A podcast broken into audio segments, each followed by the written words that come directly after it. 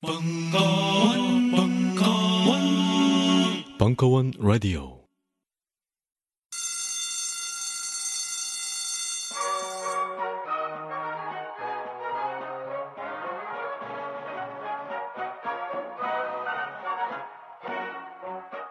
오늘도 힘차게 매일매일 활기찬 당신의 아침을 책임질 손안의 킹스베리 중세 왕과 귀족들만 먹었다는 아로니아와 함께 발기찬 하루를 시작하십시오. 100% 폴란드산 아로니아 열매 농축과즙. 평산네이처. 아로니아 친.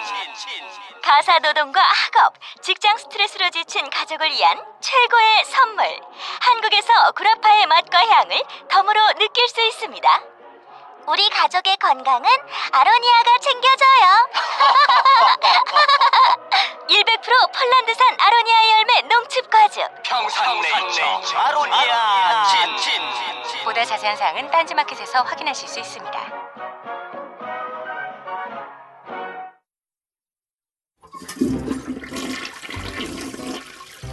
여자들이 제일 무서워하는 건 호환 마마가 아니에요. 공중 화장실이에요. 변기 뚜껑을 조심스레 발끝으로 들어올릴 때마다 여자들은 조금씩 수명이 단축되는 것 같아요.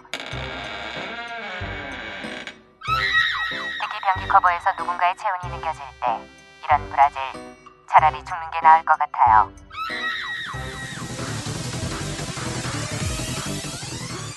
그래서 준비했습니다.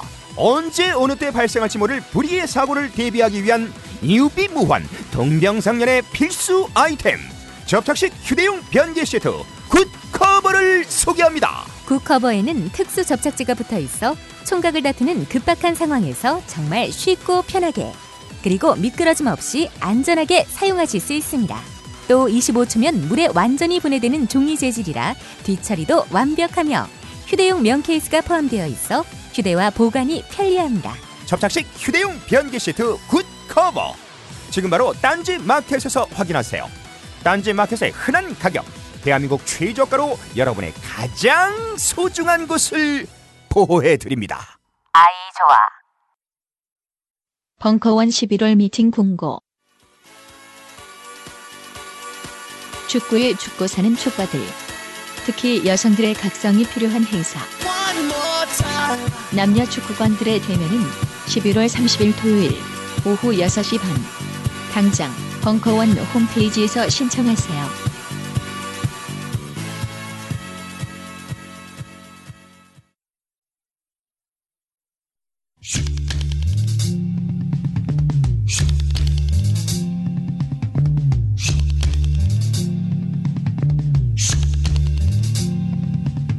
마이클 튜더 전 기자의 한국 본색.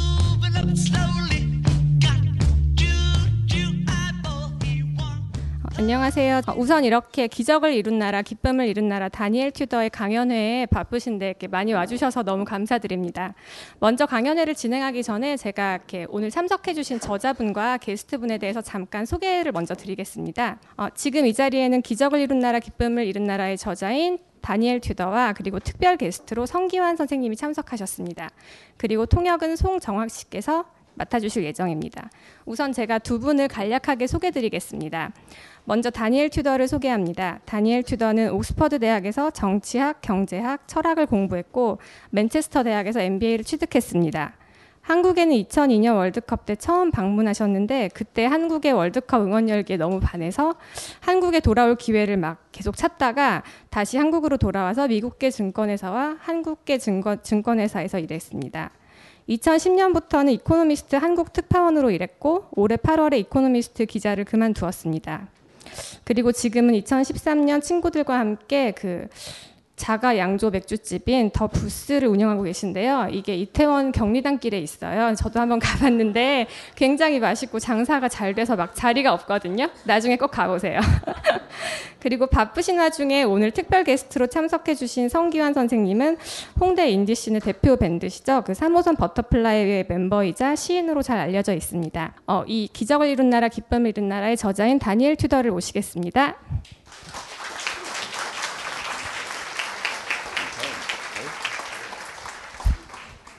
안녕하십니까. 여러분 반갑습니다. 네, 아, 안녕하세요. 예, 우선 아, 오늘 이 자리에 참석해 주셔서 정말 고맙습니다. 아, 그리고 아직 그 모자란 제 한국어 실력을 아, 이해해 주셔서 고맙습니다. 아, 사실 아, 작년쯤에 아, 저는 아, 여기에서 아, 여기서 아, 강연을 할 아, 계획 있었지만 아, 사정이 안 돼서 아, 기회를 놓쳤어요. 아, 그래서 오늘 어, 그때 아쉽게 어, 아쉽게도 어, 놓친 기회를 어, 만회할 수 있으면 합니다.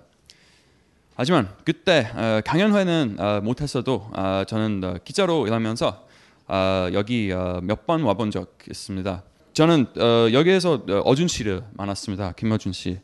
어, 제가 이코노미스트 특파원으로 일할 때 어, 편집장은 주로 어, 저한테 북한에 대한 어, 좀 자극적인 기사 많이 쓰라고 했지만 어, 전그 기회만 되면 어, 한국 민주주의와 언론 자유에 대해 어, 취재를 했습니다. 네, 개인적으로 어, 그게 훨씬 더 어, 재밌었지만 어, 제가 원하는 만큼 어, 마음껏 쓰지 못했습니다. 아무튼 어, 그 주제에 관해서라면 어, 어준 씨가 어, 너무, 어준 씨는 어, 아주 훌륭한 인터뷰였습니다. 저는 항상 어준 씨의 용기에 어, 감탄했습니다. 예, 쫄지 마 이런 거. 어, 어준 씨는 어준 씨는 어, 자기 자유가 자유, 자기 자유가 어, 위협받을 어, 위험 어, 기꺼이 감수하고 어, 늘 말하고 싶은 거 어, 말했으니까요. 어, 한국은 어, 분명 민주주의 국가이지만 어, 높은 자리에 있는 분들 민주주의를 어, 그다지 존중하지 존중하지 않은 것 같아요. 제 생각에는. 어, 지난 이명박 정권 때 어, 제가 많은 어떤 사람들은 어, 민주주의 마치 어, 크찮은 방해물 어, 정도로 생각하는 것 같습니다. 어, 높은 자리에 있는 분들 어, 책임과 해명 어, 회피하려고 어, 명예훼손 소송 소송을 걸고 어, 무역죄를 어, 들먹이곤 하, 하더군요. 어쨌든 어, 언론 자유 측면에서 어, 저는 특보원으로서 상리적으로 어, 좀더 운이 좋았, 어, 생각합니다. 한국의 주류 언론인 아, 이 어, 말할 수 없는 것을 어, 말할 수 있었으니까요. 어, 왜냐하면 정치인들은 어, 외국 언론이 어, 통제 어, 못하는 것을 잘 알기 어, 때문입니다. 한편 언론에 그 지나치게 큰 영향을 행사하는 대기업 어, 입김도 어, 문제라고 느꼈습니다. 어, 외국 언론은 어, 다른 분야에서는 어, 대체로 자유로운 어, 편이지만 어, 대기업과 관련된 어, 이슈에서는 어, 외신 기자, 외신까지 어, 통제하려는 대기업, 대기업이 입김 느꼈습니다. 어떤 대기업은 어, 자기네들에 대한 기사를 어, 호의적으로 쓰지 않으면 어, 광고를 주지 않겠다고 어, 협박하기도 했어요. 우리도 파이낸셜 타임스도 어, 그런 일 겪었습니다. 하지만 그 기업이 어, 한국 어, 신문에 가져다 주는 어, 광고 어, 수익 어, 20% 가까이 되는 반면 어, 외신에서 그, 그 기업 광고가 어, 차지하는 어, 비중 어, 아주 미미했습니다. 어, 그래서 우리는 어, 그 대기업 어, 횡포에 어, 휘둘리지 않을 수도 있었습니다. 어, 하지만 어, 한국 언론에서는 어, 그런 대기업의 어, 요구를 어, 간단히 무시할 수가 어, 없, 없다는 게 참으로 어, 한탄, 한탄스러운 어, 일입니다. 어, 정치적 입장의 어, 좌우 떠나서 어, 권력에 대한 어, 비판 없이 민주주의 존재할 수 없습니다. 어, 바로 그래서 어, 사람들이 김어준 같은 분이 존재해야 한다고 생각하는 거겠죠. 앞으로 또 어, 제2, 제3 김어준이 나오기를 바랍니다. 한편 앞으로 미디어에 좀더 어, 많이 나왔으면 어, 좋겠다 싶은 사람들이 있습니다. 어, 주제를 완전히 어, 바꿔서 얘기해보자면 어, 대중매체에 좀 더 많이 어, 노출돼야 될 사람들은 어, 바로 인디 뮤지션입니다. 아, 바로 아, 제 옆에 계신 분처럼요, 성기관 선생님. 아, 한국에는 아, 정말 어, 대단한 음악 많은데 어, 텔레비전이나 라디오에서 어, 그런 음악을 자주 들 수 없고 신문에도 자주 언급 언급되지 않다는 점 아, 정말 슬픈 일입니다. 책을 쓰면서 저는 어, 제가 진짜 음, 진짜로 어, 존경하는 음, 뮤지션 신중현 선생님, 신중현 선생님. 어, 인터뷰했습니다. 신중현 선생님, 어, 어, 한국 대중가요 어, 문화가 유신 시대 때 어, 억압받은 얘기 어, 들려줬습니다. 어, 가수들이 음반 어, 건전 가요를 어, 키워 넣어야 어, 키워 넣어야 어, 했던 시절 이야기였습니다. 아, 죄송합니다. 버퍼링. 하지만 이제 한국은 민주주의 국가 되었지만 음악 문화는 어, 그때 어, 비해 크게 달라진 게 없는 것 같아요. 아직도 어, 비슷비슷하게 그 지켜낸 것 같은 어, 음악이 주류 이루고 있는 것 같거든요. 물론 어, 예외적으로 어, 이전에는 없었던 아주 어, 놀라운 음악이 어, 두각 어, 드러내기도 했습니다. 하지만 온통 보이밴드나 걸그룹, 이 텔레비전 어, 화면 장악하면서 어, 다양성이 사라지다시피 어, 했습니다. 이게 어, 바로 신중현 선생님이 어, 하신 말씀이었고 저는 그 말씀 동의할 수 없습니다. 할 수밖에 없습니다. 어어. 한국말 못합니다. 죄송합니다. 음, 게다가 어, 한국이 전 세계로 아이돌의 나라, 아이돌의 나라로만 알려지는 것 같아서 저는 이 점이 몹시 어, 우려스럽습니다. 어, 물론 SM 엔터테인먼트나 JYP 출신 아이돌 그룹 어, 어, 아이돌의 어, 다른 나라 널리 알, 다른 나라에 어, 잘 알려지는 거 좋지만 좋지만 어, 한국 한국 대중음악이 어, 다양하지 못하고 어, 지나치게 음, 대형 기획사 주도로 어, 만들어지고 어, 있다는 점 어, 문제라고 생각합니다. 어, 그렇게 해서 만들어진 어, 음악이라면 너무 쉽게 어, 질려버리지 않을까요? 어, 게다가 저는 어, 영국 사람이지만 어, 영국이 스파이스 걸즈의 나라로 어, 기억된다면 정말 서운한 어, 일입니다. 하지만 안타깝게도 어, 정부나 각종 매체에서는 어, K-pop, 어, K-pop을 한국의 얼굴로 어, 홍보하는 데 어, 망설임 없는 것, 것 같습니다. 어, 최근에 어, 전, 전 세계 그 사람들을 어, 대상으로 한국을 소개하는 브로셔 어, 받은 적이 있, 있습니다. 어, 거기 보니까 그 고궁이나 한옥 사진처럼 어, 전통 문화를 소개한 어, 어, 사진뿐 아니라 그 K-pop 소개하는 내용도 상당히 많더군요. 하지만 전 어, 영국 친구들이 한국에 놀러 오면 친구들 어, 홍보나 홍대나 그 물레동에 데리고 어, 가거나 어, 신중한 음악도 어, 이런 음악처럼 그 오래된 어, 한국 음악 들려준 어, 다음 어, 포장마차 데리고 갑니다. 어, 한국을 홍보하는 정부 어, 정보 어, 관료들 어, 절대 그렇지 않겠죠. 하지만 제가 친구들에게 보여주고 음, 들려준 어, 한국 문화야말로 그, 어, 정말 좋은 것들이에요. 어, 한국을 방문한 어, 사람들은 어, 정말 그런 어, 문화를 어, 접하면 좋아합니다. 하지만 어, 5년쯤만 어, 지나도 어, 한국 음악계는 어, 많이 어, 바뀔 거라고 생각합니다. 벌써 어, 그런 어, 징후 어, 조금씩 나타나고 있습니다. 어, 직접 어, 음, 곡을 만들고 노래하고 연주하고 어, 춤을 안 추고 어, 그런 어, 밴드 어, 유명해지는 일 어, 점점 더 늘어가고 어, 늘어나고 있습니다. 그리고 라디오헤드, 오아시스, 킬러스처럼 어, 한국에서 대규모 콘서트를 하는 외국 밴드 한번 생각해 봅시다. 어, 만일 라디오헤드가 한국 밴드였다면 어땠을까요? 어, 그랬으면 텔레비전이나 라디오에도 못 나오고 홍대 작은 어, 클럽에서만 볼 수 있겠죠. 어, 하지만 이런 간극이 언제까지 지속되지 어, 않을 겁니다. 게다가 어, 요즘 기타를 어, 어, 들고 다니는 사람들 예전보다 훨씬 더 어, 많이 볼 수 있죠. 어, 이건 어, 이거 자체가 좋은 어, 좋은 신호입니다. 어, 그리고 이런 트렌드 트렌드는 그 음악계뿐 아니라 어, 문화 전반에 어, 모두 해당되는 얘기가 어, 될 겁니다. Do it yourself 어, 문화는 어, 여러 분야에서 그 점점 더 어, 보편화될 거, 될 거예요. 어, 소비 생활 행태가 그 특히 어, 그렇게 바뀌어갈 겁니다. 어, 대기업 독과점 때문에 어, 한국에서는 그 선택할 수 있는 어, 상품의 폭 아주 오랫동안 한정돼 있었죠. 어, 가격도 어, 비쌌습니다. 하지만 이제 어, 소비자는 바보가 아니에요. 어, 소비자는 어, 지금까지 와는 어, 다른 거, 다른 것을 요구할 겁니다.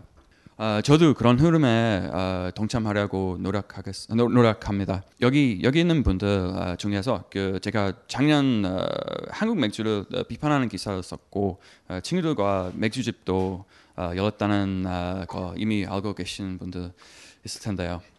어, 정성껏 어, 만든 다양한 맥주를 합리적인 가격으로 어, 팝니다. 어, 유치한 광고해서 죄송합니다. 아, 우리 맥주집은 그 경리단길에 있는데요. 이태원동 705번지. 거기는 아주 어, 재밌는 일들 벌어지고 있는 곳입니다. 어, 거기엔 어, 직접 운영하는 소규모 레스토랑, 어, 카페, 시가숍도 있고 이거 수제 가게들 어, 있고 어, 거기서 사, 파는 상품들 질이 아주 좋아요. 어, 예산은 어, 소규모지만 뜨거운 열정 어, 갖고 일하는 사람들이 어, 그곳에 그 모여 있습니다. 어, 그러다 요새는 경리단길이 어, 떠서 사람들로 어, 북적북적해요. 이런 새로운 문화를 어, 체험하고 싶어하는 사람들도 어, 아주 많습니다. 물론 어, 곧 이곳에서도 어, 대기업의 손길 어, 뻗치겠죠. 엔젤리너스 커피나 음, 휴대폰 어, 가게 어, 이런 같은 거 어, 들어와서 결국 이것도 망가지겠죠. 하지만 어, 독립적으로 운영되는 가게 어, 경리단길뿐 아니라 어, 다른 곳에서도 어, 계속해서 늘어나고 어, 개성이 넘치는 문화를 어, 형성해 가겠죠. 음악이든 창업이든 어, 언론이든 어, 어느 분야에서든 어, 제가 말하고 싶은 것은 어, 한국의 어, 비주류 문화 어, 다양성이 어, 넘쳐나는 시대 어, 열리기를 바란다는 어, 것입니다. 상대적으로 좀 더 좀덜 어, 중요한 어, 분야일지 어, 모르겠지만 어, 맥주도 마찬가지입니다. 어, 물론 저한테 맥주가 가장 중요한 거인데 어, 지하 경제 활성화 말고요 어, 지하 문화 활성화요. 일단 여기서 어, 제 얘기를 마치고 그러면 성기완 선생님 얘기를 어, 들어보려고 합니다. 다니엘 선생님 감사합니다. 안녕하세요. 저는 소개받은 어, 삼호선 버터플라이라는 밴드에서 기타 치고 또 백보컬도 하고 그러는 성기완이라고 합니다. 만나서 반갑습니다. 그리고 이렇게 어, 특별한 자리에 정말 이렇게 전 세대에 걸친 청중 앞에 서는 건 참 저한테는 드문 일인데요. 어, 정말 어른분부터 이렇게 젊은 분까지 다니엘의 이 팬층이 굉장히 두껍구나 하는 생각을 어, 실감하는 사실을 실감하게 되는데 어, 이런 분들 앞에서 이렇게 어, 마이크를 잡을 기회를 줘서 어, 문학동네와 또 다니엘에게 어, 감사 인사를 또 드립니다. 그 계속 감사를 해야 될 것 같은데 먼저 어, 이 책을 펴내 주셔서 다니엘한테 고맙다고 인사하고 싶어요. 어, 약간 진심으로. 아, 약간이 아니라 진짜 진심으로. 그 제가 딸이 있는데요. 어, 한국을 이해 걔가 이해하고 싶어 하면 이 책을 제 딸한테 선물하고 싶어요. 이걸 보면 어, 네가 사는 나라에 대해서 알 수 있다. 어, 그렇게 이 안에 그 진실과 진심이 담겨 있더라고요. 음, 그런 책을 자기 자신에 관한 얘기도 아니고 완전 남 얘기인데 우리 남에 대해서 그렇게 생각해 본 적이 있, 나 싶어요. 하여튼 그 노력과 수고를 통해서 어, 이런 책을 편해서 그것도 영어로 어, 편해서 외국 사람들한테 한국을 말하자면 제대로 알아라 알았으면 좋겠다 이렇게 요청하는 그 다니엘의 노고와 어, 그 따스한 마음이라 그럴까 거기에 어, 경의를 표하고 싶고요. 그래서 그런 책을 이렇게 편해줘서 고맙다 하는 인사를 다니엘 선생님한테 좀 드리고 싶어요. 음, 정말 데이터가 굉장히 충실하다는 걸 여러분들이 어, 느끼셨을 거예요. 몇십 퍼센트, 몇십 퍼센트 확실히 맨체스터에서 NBA 한 사람 다르구나 이런 생각도 들었, 들었는데 그리고 그 많은 만남들 또 어, 직접 걸어다닌 답사, 조사 이런 것들 어, 정말 그 충실한 데이터에 입각해서 어, 말한다 하는 그 어떤 엄정함 이런 것들을 음, 뭐라 그럴까 음, 그그 그 훈련된 엄정함이겠죠. 그런 데서 어떤 그 그쪽 문화가 갖고 있는 힘과 또 아직도 우리가 좀 더 이렇게 배워야 될 점 이런 것들 이 안에서 또 발견할 수 있었는데요. 예를 들면 그 무속 한국 무속에 대해서 그 이야기하는 챕터에서 근데 여기 340페이지 보면 이런 얘기가 나와요.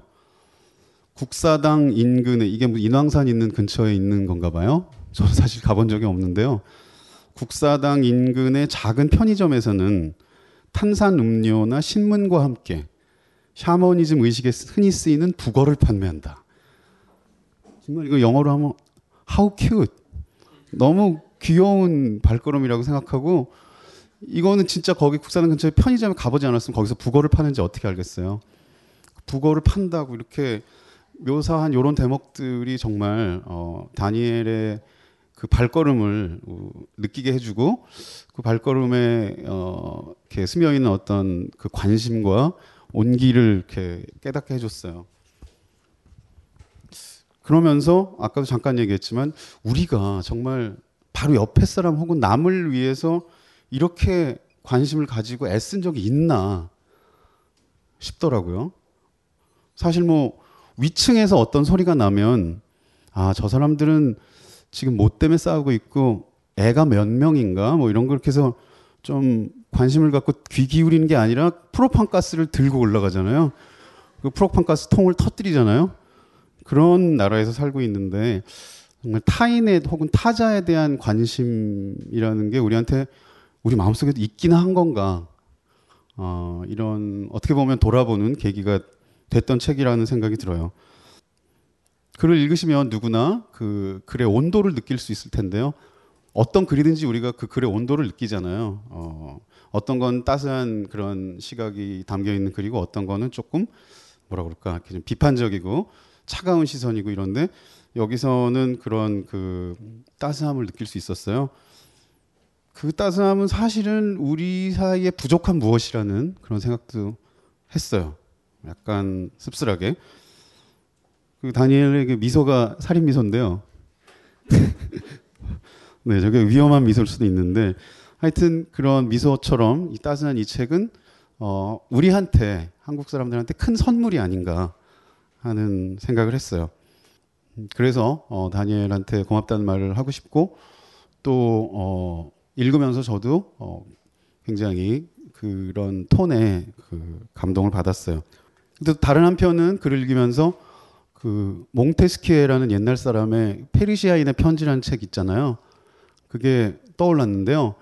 페르시아인의 페르시아인의 편지는 이제 페르시아인을 가장한 어떤 등장인물이 파리의 사교계나 파리의 어떤 풍속에 대해서 이렇게 비판적으로 얘기하는 일종의 서간체 소설인데요. 당시에 프랑스 사람들이 그 글을 굉장히 충격을 받았다 그래요. 어, 자기 자신에 대해서 페르시아인이 이렇게 말하자면 묘사한 그런 어떤 풍경이나 이런 것들이 비판적이고 너무 놀라워서 그래서 이 책을 읽으면서 어, 우리 자신을 들여다보는 어떤 거울을 대하고 있는 그래서 뭐라 그럴까 그 자체가 어떤 면에서는 좀 충격적인 그런 인상도 받았어요. 근데 물론 이제 그 몽테스키의 페르시아인의 편지하고 다른 부분은 아까 말씀드린 그 따스함일 것 같아요. 그 글은 굉장히 이렇게 냉소적이고 프랑스 사람들께 분석적이고 막 이런데 물론 이 책도 분석적이지만 그 안에 담겨 있는 그 관용 제네러시티라는 거가 밑에 깔려 있는 그 시선이 다른 점이라고 생각이 되고 공통점은 그 미래를 여는 어떤 지침을 발견할 수 있다는 공통점이 있다는 생각을 했어요. 그 몽테스키의 그 책도 사실 나중에 뭐 프랑스 혁명으로 가는 데 하나의 그 중요한 단서가 된다는 얘기들을 하잖아요. 그런 것처럼 이 책도 우리의 미래의 어떤 전망을 이렇게 열어가는데 하나의 그 어, 지침서로 어, 활용될 수도 있지 않을까 이런 생각도 했습니다. 또 한 가지 재밌는 점은 저한테 흥미로웠던 점은 제가 또 어, 시 나부랭이를 쓴 시인이기도 해서 이 언어적인 측면에서 재밌다고 생각했는데 어떤 이중의 번역이라는 것도 재밌었어요. 그러니까 우리의 문화나 우리의 뭐 한흥 이런 말들을 다니엘이 영어로 번역했을 거 아니에요? 그 다니엘의 시각으로 그렇게 해서 쓰여진 책을 다시 한국말로 번역한 이중의 번역이 되어 있는 그 글을 이렇게 보고 있는 게 어떻게 보면 그 과정을 통해서 굉장히 객관화된 뭔가 약간 약간 좀 멀어진 그런 우리를 바라보고 있는 이것도 재미난 어떤 21세기적인 소통 중에 하나가 아닐까 생각을 했어요. 어, 우리를 관심 있게 보고 그것을 번역한 다니엘의 생각을 다시 한국말로 번역해서 소통하는 그래서 나는 순간순간 어, 나이기도 하고 동시에 또 타자이기도 한 그래서 나와 타자가 그런 걸 뭐 상호 주관적이라고 말하잖아요. 그런 식의 관계를 맺을 수밖에 없게 하는 어, 내가 나이면서 동시에 나를 바라보는 그런 어떤 태도로 이 책을 읽게 되는데 그런 이중의 번역 작업 같은 것들이 어, 이 책의 한국말 판을 탄생하게 한 것 같아서 어, 재미난 그런 생각을 했습니다. 예를 들어서 이 책 330페이지에 결이라는 말이 나와요. 어, 무속은 한국 사회의 결을 형성하고 있으며 이런 대목이 나오는데 과연 이 결이라는 말에 진, 어떤 담긴 그 모든 콘텍스트와 매, 그 인상 뉘앙스들을 다니엘이 알까 하는 생각도 하고 동시에 이 번역한 분이 어떤 단어를 결이라고 번역했을까? 이것도 굉장히 궁금하고 동시에 우리가 결이라고 번역할 수밖에 없는 그 영어가 탄생하기 전에 다니엘이 봤던 뭐 기호적 reference라고 할까요? 그 원래 의미는 오리지널한 의미는 뭘까? 그래서 한국말로 결로 돼 있지만 그 결이 영어로는 뭐였고 다니엘이 영어로 쓴 그 말의 원래 우리말은 뭘까? 이런 걸 생각하다 보면 그 번역과 번역의 과정에서 어떤 의식의 흐름들이 드러날 수 있는 그런 그 재미난 어떤 그 어, 문학적인 혹은 언어학적인 그 관계들을 망으로 지닌 그런 텍스트를 바라보고 있는 그런 흥미를 또 느꼈어요. 그런 점들을 통해서 아 우리가 이렇게 번역되고 다시 번역되고 이런 시대에 살고 있구나 아, 하는 그런 그 어떤 지금의 어떤 현실과 조건을 실감했습니다. 우리가 살고 있는 시대는 이제 21세기인데 우리가 사는 시대를 한마디로 뭐라고 정의할 거냐라고 저한테 누가 물어본다면 저는 아주 단순하게 만남의 시대라고 어, 말씀드릴 수 있을 것 같아요. 만남의 시대. 음, 더 쉽게 만나고 어, 더 간단하게 소통하고 그것들이 어, 옛날처럼 시차를 두고 시차를 두고 벌어지는 게 아니라 진짜 real time으로 실시간으로 벌어지는 공간적인 제약을 넘어서 그런 만남의 시대를 어, 우리가 살고 있다고 할때 어, 이 책을 보면서 느낀 것 중에 하나는 어떤 문제 의식들이 어, 공통의 관심사다. 우리 세계 지금의 동시대 contemporary를 사는 뭐 영국 사람이든 한국 사람이든 그 공통의 관심사다 하는 그런 점 그것들이 이 책을 통해서 또 어, 증명이 되지 않을까 싶어요. 한 100년 전 여기도 그런 얘기 많이 나오는데 100년 전에 한국의 그 뭐 게으른 사람들 뭐 이런 식의 얘기가 많이 나오는데 100년 전에는 공통의 관심사라고 생각하지 않았죠. 어, 사실 제가 그 그런 면에서는 영국 사람들하고 우리하고 다른 경험이 있다고 생각하는데요. 우리는 식민 지배를 받아봤고 영국 사람들은 식민 지배를 해봤고 이런 사람 그때는 공통의 관심사라고 생각 안 하고 어 우리가 다른 시간대를 살고 있다고 생각했겠죠. 이를테면 영국, 프랑스, 일본 이런 나라들은 더 첨단적인 시간을 살고 있고 뭐 한국, 아프리카 이런 데는 더 뒤처진 시간을 살고 있어서 앞선 시간을 살고 있는 사람들이 뒤에 처진 시간을 살고 있는 사람들을 끌어내야 끌어서 더 문명화된 어떤 시간대로 끌고 가야 한다는 그런 생각이 제국주의를 정당화했다고 생각해요. 그리고 그런 시간의 하이라키 그 위계가 첨단의 시간을 살고 있는 사람, 저 뒤처진 시간을 살고 있는 사람의 그 위계 자체가 결국은 그 제국주의 핵심이라고 생각하고 그런 것이 바로 예술에선 모더니즘으로 나타난다고 생각해요. 그래서 모더니즘에선 전위, 아방게르드라는 말을 굉장히 중요시하잖아요. 그렇게 살아갈 때는 한국인이 갖고 있는 문제의식하고 그 첨단의 시간을 살고 있는 사람의 문제의식은 다르, 다르다고 생각했겠죠. 그러니까 너네는 어, 따라와야 하고 어, 우리의 시간대에 너네를 맞춰야 하고 그렇기 때문에 지배할 수 있었겠죠. 그게 이제 불과 100년 전의 시간관념이었을 텐데 21세기는 안 그런 것 같아요. 만남의 시대고 우리는 공통의 관심사를 가지고 교류하는 음, 그런 시대라는 생각이 들고 어, 그런 면에서 이 다니엘의 책은 어떤 딱 갈라진 국경이라든지 이런 엄정함을 벗어나서 조금 더 모호한 일종의 블러드를 만들어내는 그런 교류에 굉장히 많은 기여를 하고 있는 책이라고 생각이 들고 어 우리도 어 그래서 이제 한류 아까 그 인디 밴드 얘기도 하셨었는데 한류 얘기할 때 꼭 어디 진출한다 그러잖아요. 진출해서 뭐 미국 차트를 정복했다고 얘기하잖아요. 진출과 정복은 그 100년 전에 미국이나 일본 뭐 영국 분들도 했지만 뭐 프랑스 이런 분들이 했던 그 상고 하고 방식이죠. 진출과 뭐 정복 이런 말을 하지 않았으면 좋겠고 어, 그 만남의 시대에 걸맞는 어떤 교류를 어, 위해서 우리가 어, 나가서 대화한다 이런 마음을 가지고 나가는 게 중요할 것 같다는 생각이 들고 그래서 제가 농담처럼 얘기하는데 아이돌이 외국 공연을 갔다 오면 어, 팬이 생기는데 인디 밴드가 외국 공연을 갔다 오면 팬과 친구가 생긴다 이렇게 말을 많이 해요. 다니엘도 뭐 그런 친구 중에 하나라는 생각이 들고요. 그렇게 음악이 어, 순수하게 어떤 교류의 그 고리가 됐듯이 음, 다니엘 책도 어, 그런 식의 교류의 하나의 고리가 되리라는 그런 확신이 있고요. 어, 이런 그 거는 어떤 면에서는 21세기적인 시대를 살아가는 의식 있는 사람들의 사명이 아닐까 싶어요. 더 만나고 더 친구가 되고 그리고 더 어떤 공통의 관심사에 대해서 논의하고 음, 언론의 자유 아까 얘기했지만 그건 한국, 미국, 뭐 일본 어느 나라나 마찬가지인 보편적인 관심사 중에 하나라는 생각이 들어요. 그런 가운데서 우정이라는 게 태어나는 거고 그 우정이 아, 앞으로도 음, 지속이 됐으면 좋겠고 다니엘의 사업이 날로 번창하시기를 빌면서 저의 이야기를 마치겠습니다. 감사합니다. 28일 목요일에 밥 먹고 갈래요?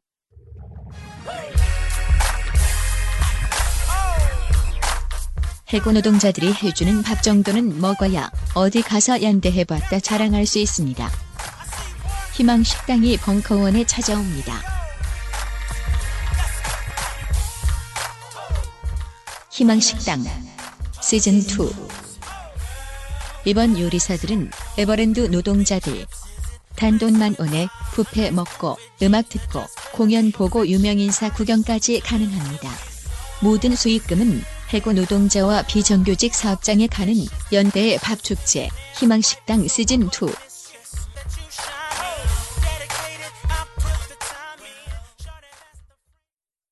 아, 오늘 이 자리는 다니엘 튜더의 기적을 이룬 나라, 기쁨을 이룬 나라로 계기로 마련된 자리인 만큼 어, 이 책을 읽고 많은 분들이 궁금해 하시는 것들이 있으시더라고요. 그래서 저희가 그냥 임의로 좀 이렇게 많은 분들이 궁금해 하시고 재미있어 하실 것 같은 질문들을 몇 가지 먼저 선정을 해보았습니다. 그래서 대답 형식으로 성기환 선생님과 다니엘 튜더에게 이제 그런 질문들을 해드리고 저희가 이제 진행을 한 다음에 그 다음에 이제 자유로운 질의응답 시간을 가지도록 하겠습니다.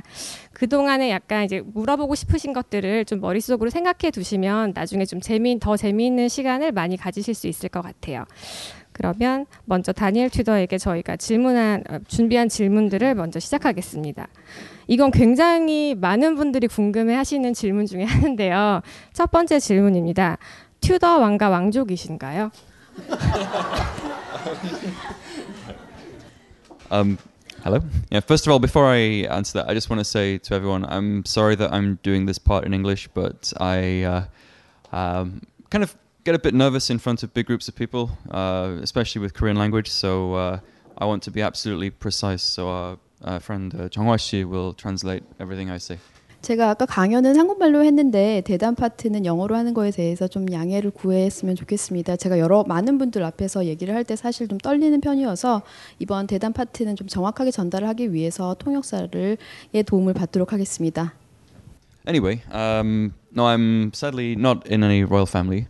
Um, uh, I don't know, maybe, I don't know, 400 years ago, maybe I'm related to those guys, but they're all disappeared now.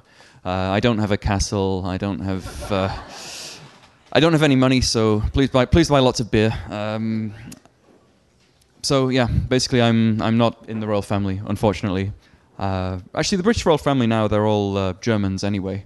That's true. 음, 많은 분들이 물어보시는데요. 사실 저도 모르겠습니다. 한 만약에 뭐 한 400년 전쯤에는 뭐 피가 섞여 있었을지도 모르겠지만 지금 현재는 저는 안타깝게도 왕족은 아니고요. 궁전도 없고요. 돈도 많이 있지 않기 때문에 제 더 부스에 많이 오셔서 맥주를 많이 사주셨으면 좋겠습니다.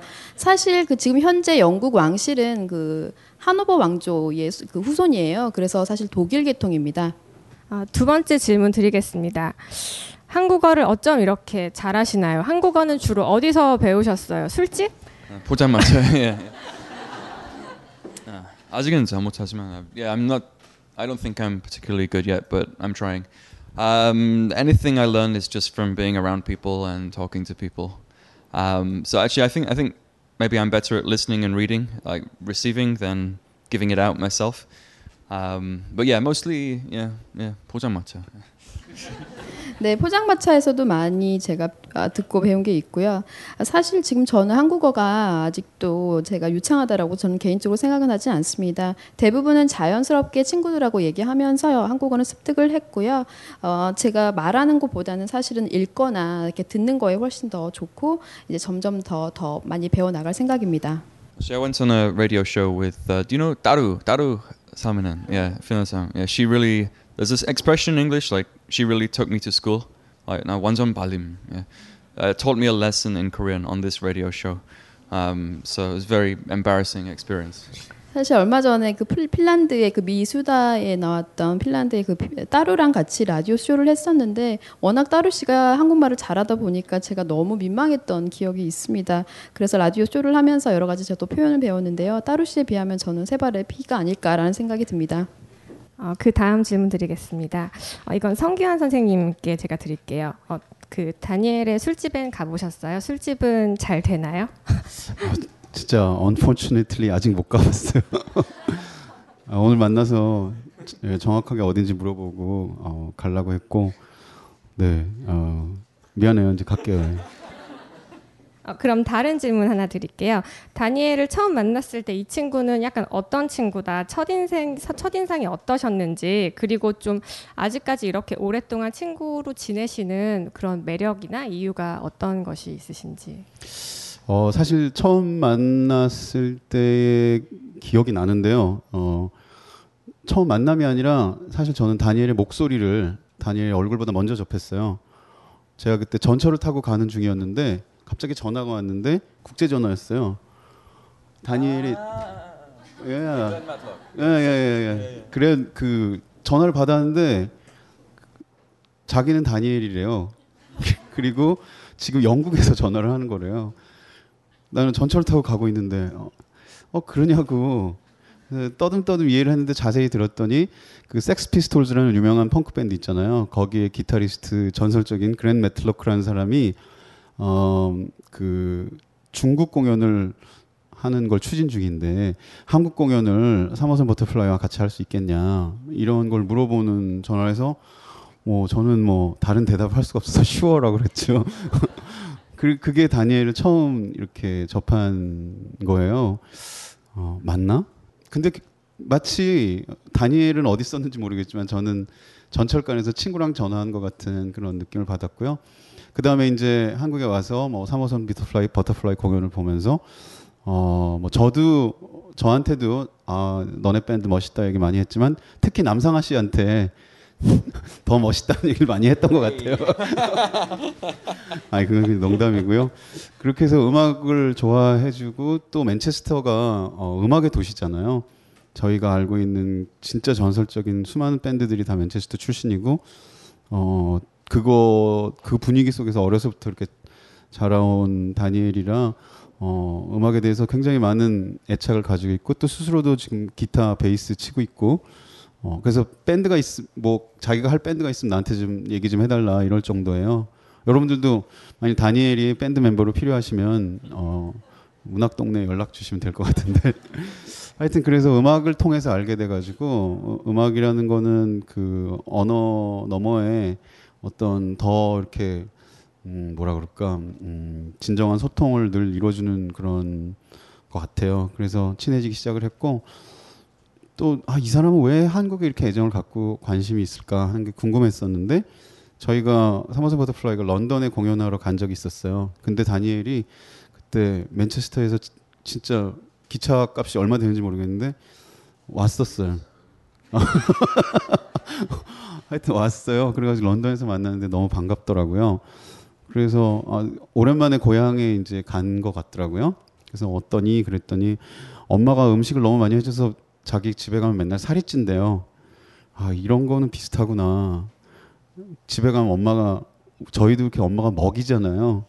저도 본가에 가면 오늘은 엄마가 해주는 음식 딱 반만 먹어야지 진짜. 그거 다 먹으면 재앙이거든요. 그렇게 생각하는 게 비슷하구나.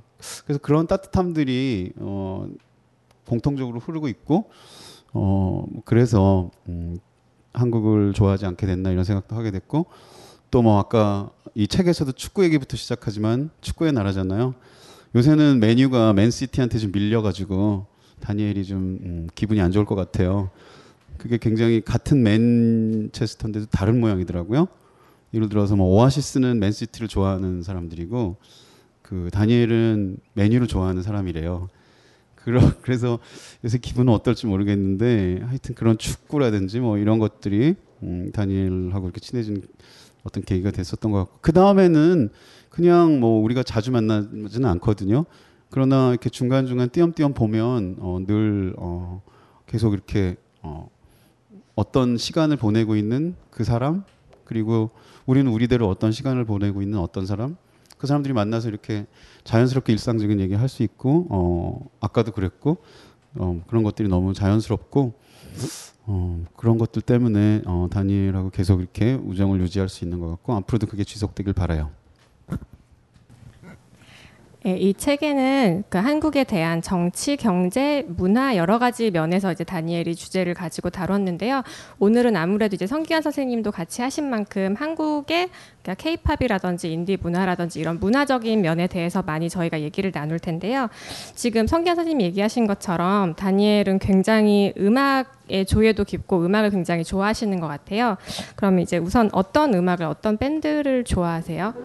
Okay. Um, well, in Korea, um, there's uh, you know one very great band who. Um, um,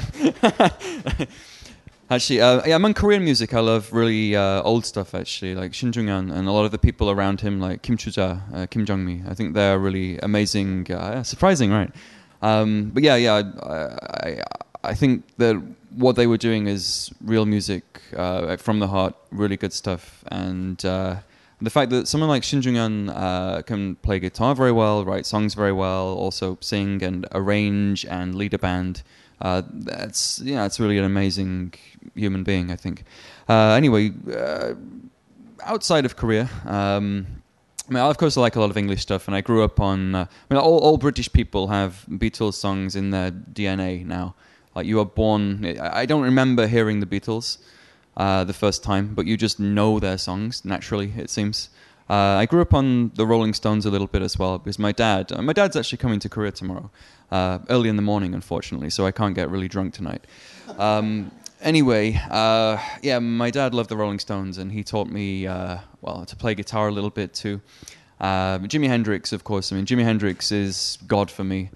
Um, later, I got into like hip hop actually, like things like uh, 80s stuff, you know, Public Enemy or NWA or De Soul, like old school hip hop. Uh, funk music as well. I love uh, Sly and the Family Stone. Um, they're one of my absolute favorites. Um, that's about it, really.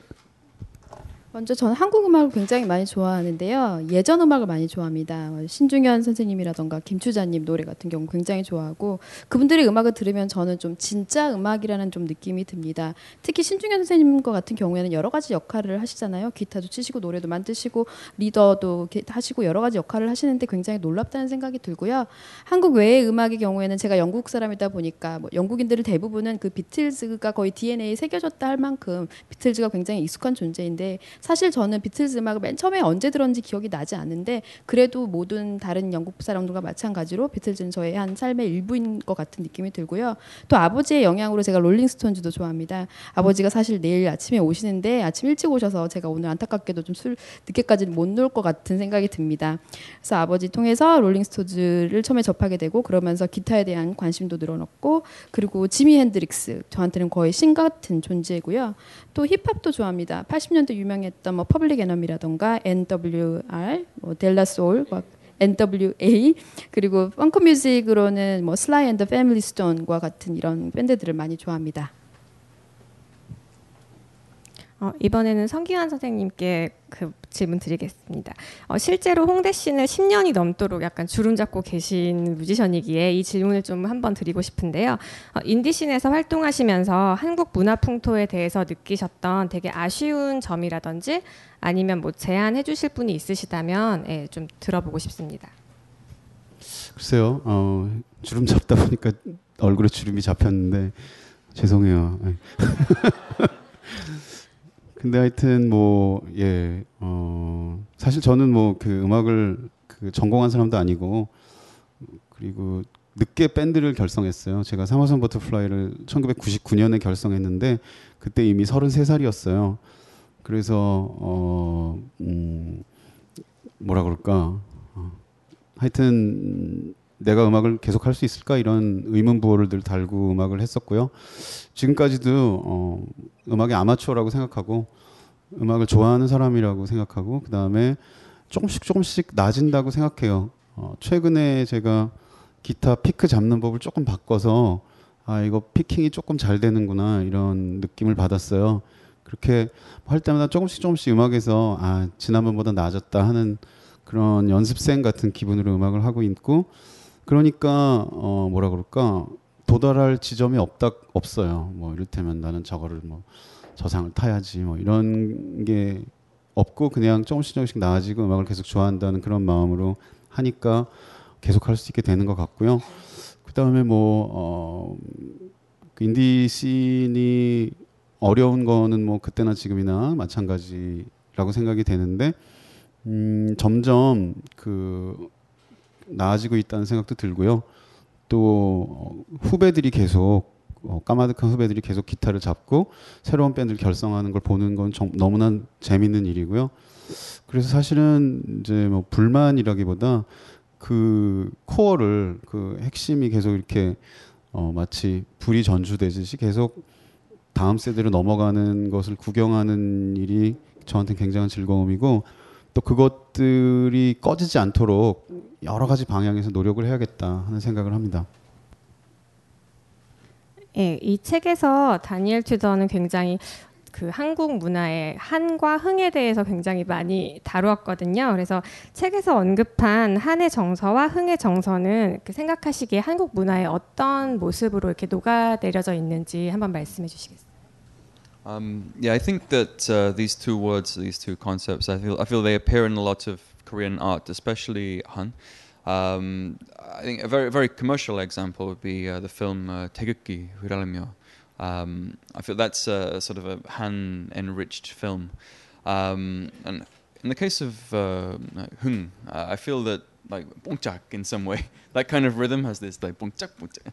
Like uh, for me, um, the the bongchak experience is best at about 3 a.m. in a taxi, like when you're when you're coming home and maybe you've been drinking, and um, and you're in the taxi in the back, and the the driver has this stuff, and and that's actually great fun.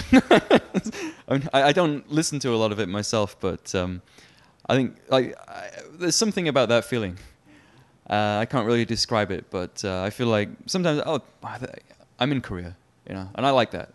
You know, that's a good. Uh, that that's one. Of, that's for some reason one of the best feelings I have in Korea. In the back of a taxi, listening to Bongjang at three in the morning. 음, 저는 한국의 이 정서, 한과 흥, 흥이 한국의 아트 쪽 예술에 더 많이 녹아져 있다고 생각하는데요. 예를 들면 한과 같은 경우에 그 상업적인 예를 들자면은 굉장히 히트를 쳤던 태극기라는 영화도 한의 정서를 기반으로 만들어진 영화라는 생각이 들고요. 흥은 예를 들자면 저는 뽕짝의 리듬과 굉장히 가깝다는 생각이 듭니다. 사실 저는 스스로 뽕짝을 듣지는 않는데요. 가장 그래도 뽕짝을 들었을 때 가장 나한테 딱 와닿고 아 내가 한국에 있다 이런 생각이 들었던 거는 술술 마시고 늦게 집에 들어가면서 택시 탔을 때 그 전 뒤에 있는데 택시 기사님이 그걸 틀어놓으시고 뽕짝뽕짝 하면서 그 새벽에 집에 갈 때 그 기분이 굉장히 좋고 아 여기가 한국이구나 그래서 말로 설명할 수는 없지만 이 기분이 좋다 이런 생각이 꽤, 꽤 많이 듭니다. 예, 그리고 인디 밴드는 요즘 얘기할 때도 여전히 뭔가 밴드만 해서는 먹고 살기가 힘들다고 많이들 얘기를 하세요. 근데 이제 반면에 한국에서 요즘 오페라나 뮤지컬 같은 건 굉장히 유행이고 많이들 보시는데 하지만 또 저희가 막상 보려면 굉장히 일반인들은 큰 비용을 들여야 되는 거거든요. 그래서 등골이 휜다고 하는데 한국에선 약간 문화생활마저도 약간 일종의 액세서리나 경쟁 같은 느낌으로 많이 이제 소비가 되고 있는 것 같아요. 혹시 이런 거에 대해서 두 분의 생각은 어떠신지 예, 한번 말씀해 주시면 좋을 것 같습니다. 꼭 혹시 그리고 뭐 생각나시는 이런 현상에 대한 극복 방안 예, 그런 것들이 있으면 방안 모르겠어요. Um, so I wrote a column about this topic uh, maybe one year ago, and uh, yeah, I, I do think I think that in general, not just for music, but I feel that society here uh, undervalues Korean things and overvalues foreign things, especially European or American things. And so, if some like big, like like a big rock band from America or Britain comes to Korea, tickets are really expensive, even if the band is not that good. Um, and there are plenty of those guys who come here. Um, people will just go, and yet if Samosan Butterfly are playing, uh, it costs mana. You know, it's a small club, and it's ridiculous. I mean, if if these guys were from London, 요새 요새 15,000원으로 올랐어요. 아, 아, 죄송합니다. 아, 예, 예, 예, 예. Uh, album of the year, 예, 상 받았죠. 예, 예. But yeah, uh, I, I find that kind of ridiculous, and I think if these guys were from New York or London, and they sang in English, uh, they would be very famous, and then they would come here and probably make loads of money. Um, in the case of uh, opera, and you mentioned opera and musicals, uh, I think that the whole world overvalues opera and musicals. Um, I mean, opera used to be for the people, like, like wine. I mean, wine used to be just a drink that you know people enjoyed, but somewhere along the way it uh, attracted this snob value, and opera is the same. I mean, opera in Italy used to just be entertainment for the people.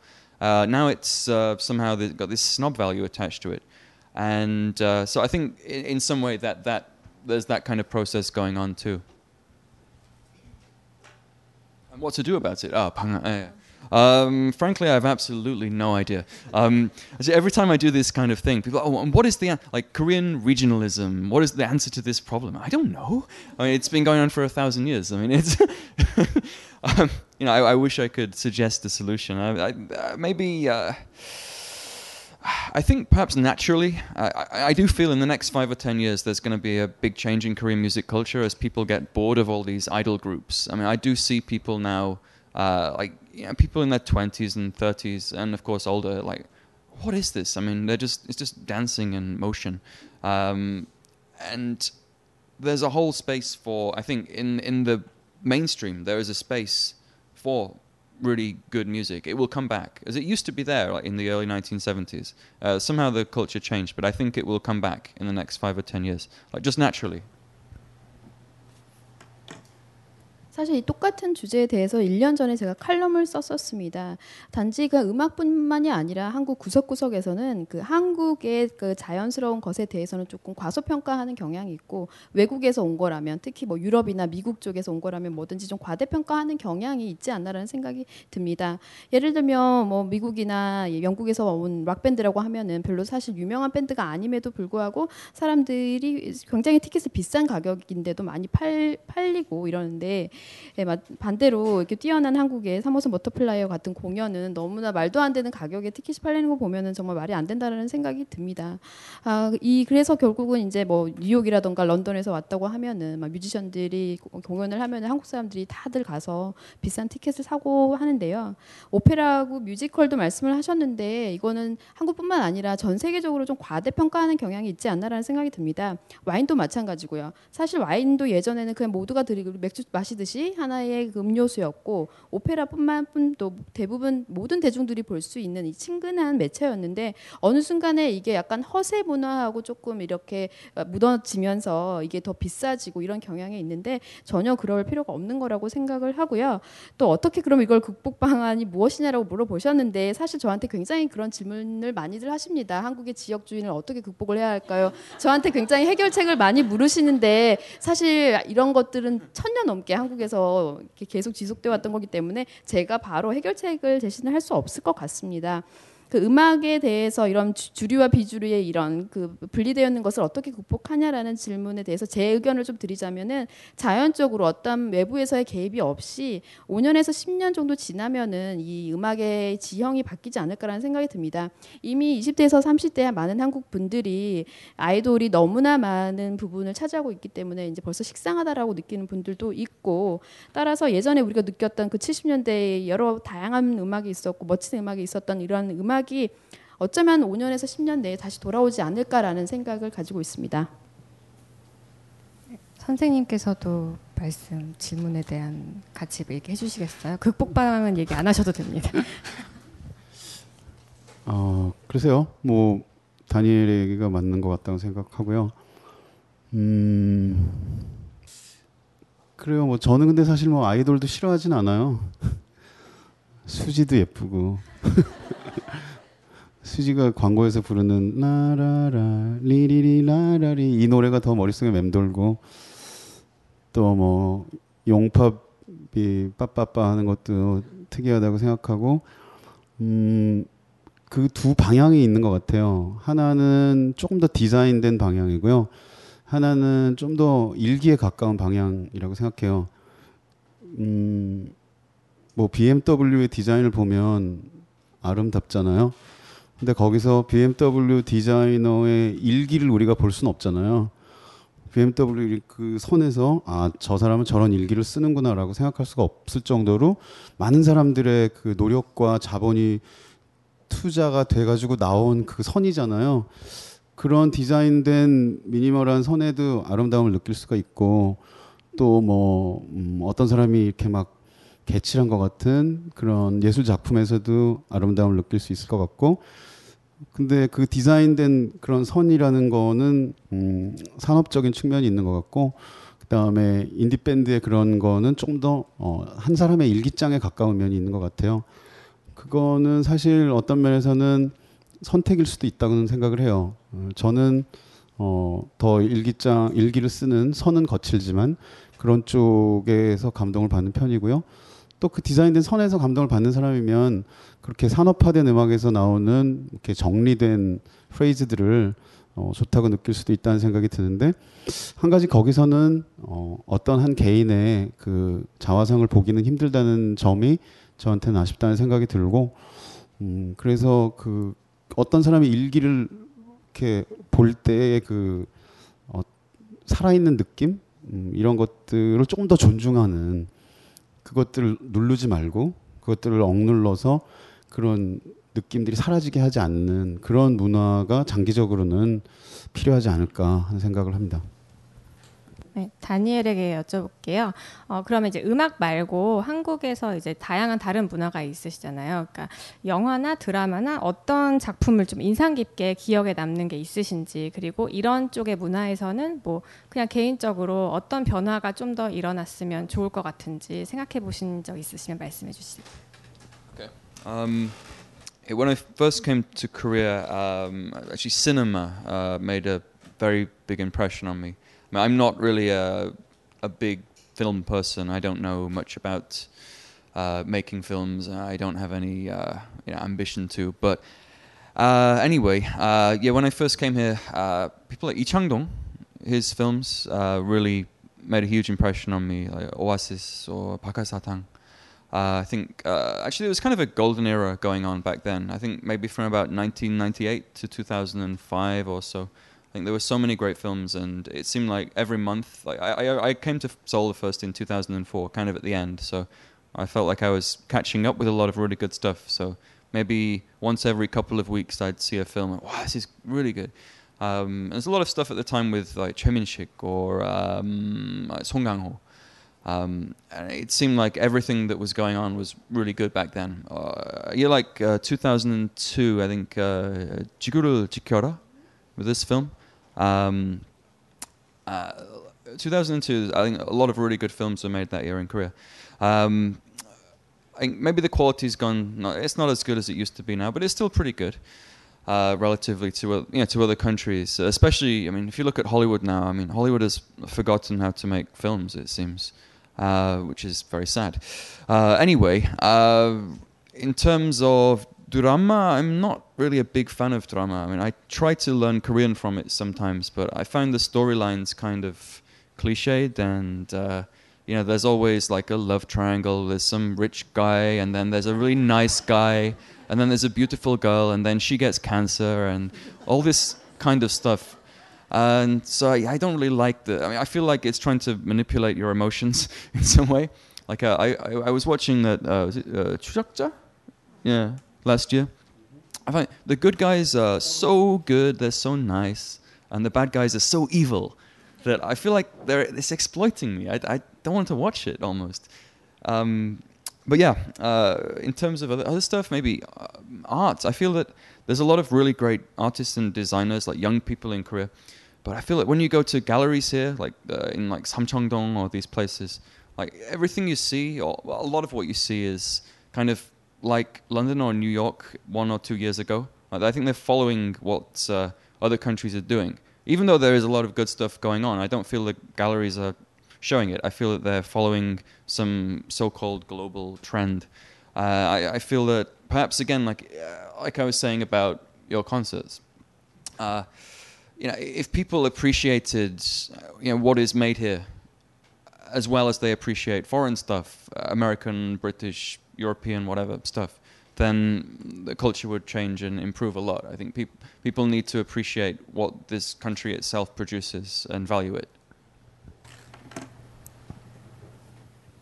제가 한국에 처음 왔을 때 한국 영화에 대한 인상이 굉장히 강했습니다. 사실 저는 뭐 영화 광팬도 아니고요. 영화 제작 과정에 대해서 뭐 안다던가 뭐 영화에 대한 어떤 야망이 있는 것도 아닌데 처음에 왔을 때 이창동 감독님의 오아시스라던가 박하사탕을 봤는데 너무 인상이 깊었고 그때 한 2000년 20, 90년대 후반에서 한 2005년까지 한국의 영화계의 황금기가 아니었나라는 생각이 듭니다. 제가 맨 처음에 한국 왔다가 다시 갔다가 2004년에 왔는데 그때 못 봤던 영화들을 계속 이제 매주 극장에 가면서 봤었는데 거의 볼 때마다 와 너무너무 좋다라는 생각이 들 정도로 거의 수작이 많았었습니다. 당시 최민식이나 송광호가 출연했던 거의 모든 영화들이 그랬던 것 같고요.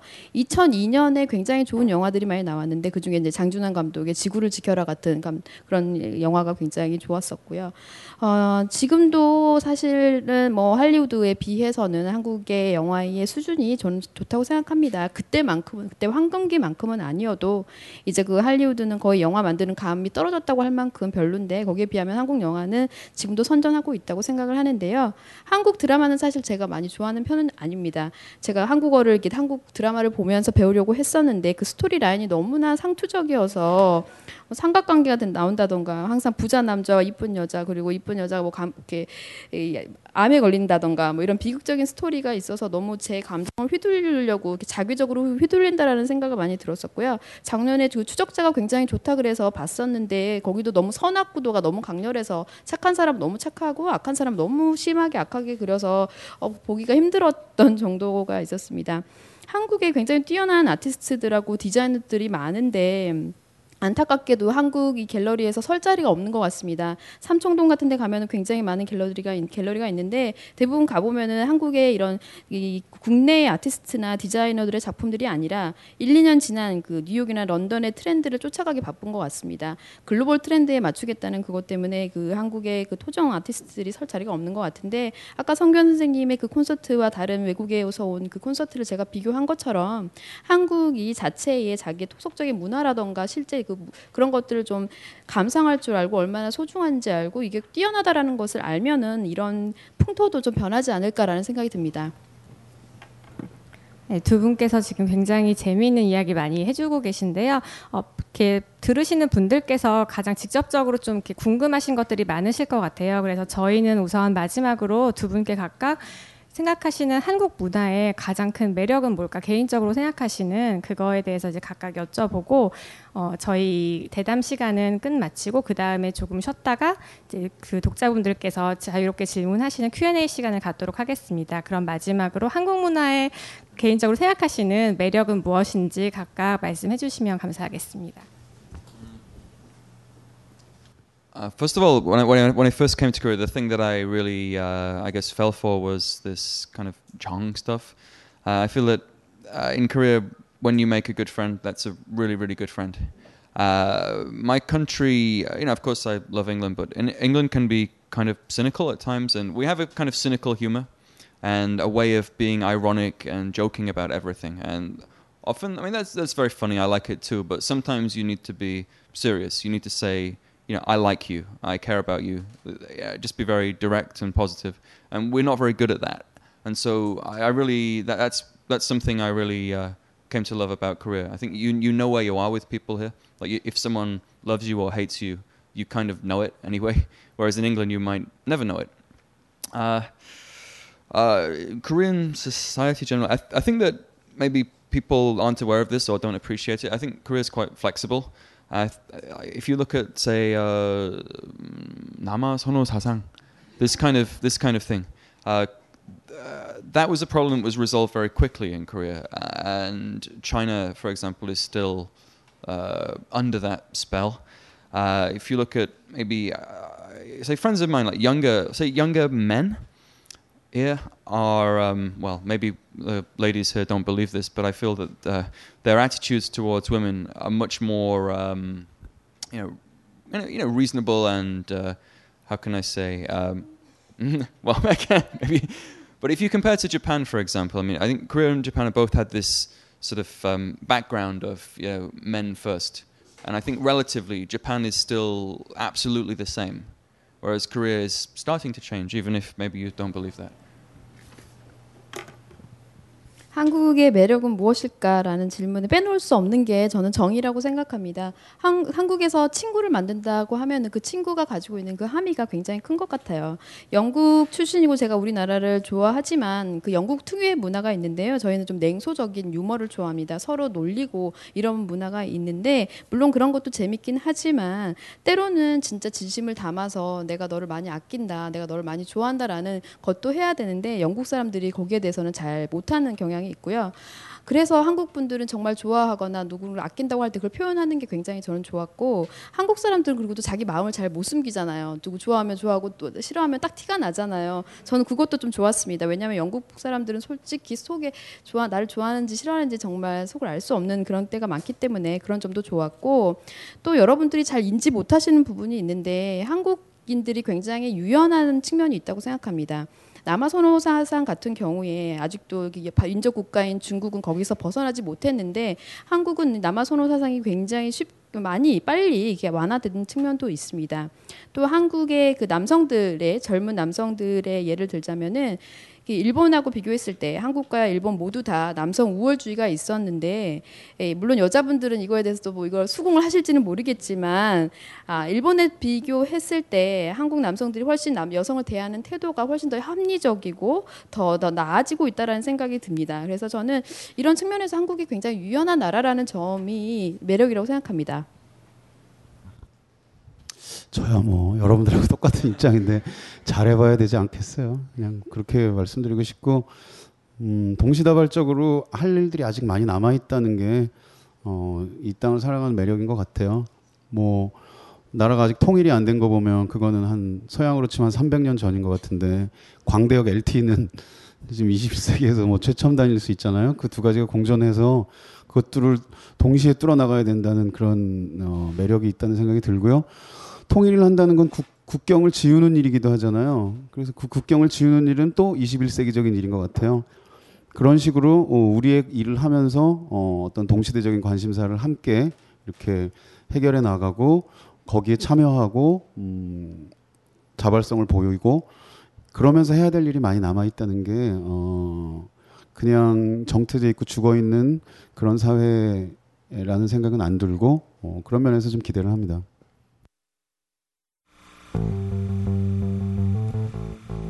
제가 박근혜 대통령의 정치는 아버지에 대한 제사다. 굉장한 촌철살인이죠. 오빠가 성추행한 건 경험이 아니에요. 내가 오빠를 덮치는 게 경험이에요. 이상하다. 바로 그 허버트 후보가 1929년에 미 합 중국 대통령으로 선출되는데 상무부 장관 출신이면서 대공황을 예측 못하는 바람에 저는 사실은 김어준 총수와 낙검수를 많이 원망했었습니다. 그럼 아무런 뒤처리도 안 하고 그냥 도망가 버리고 말이죠. 물론 저도 알아요. 오빠가 촌스럽다는 거. 그렇지만 이거는 촌스러워도 너무 촌스러워. 이게 어떤 거냐면 모든 강의 동영상이 당신 손에 카카오 페이지와 벙커원 어플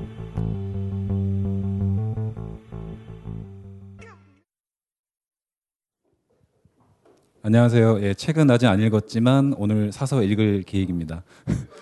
예.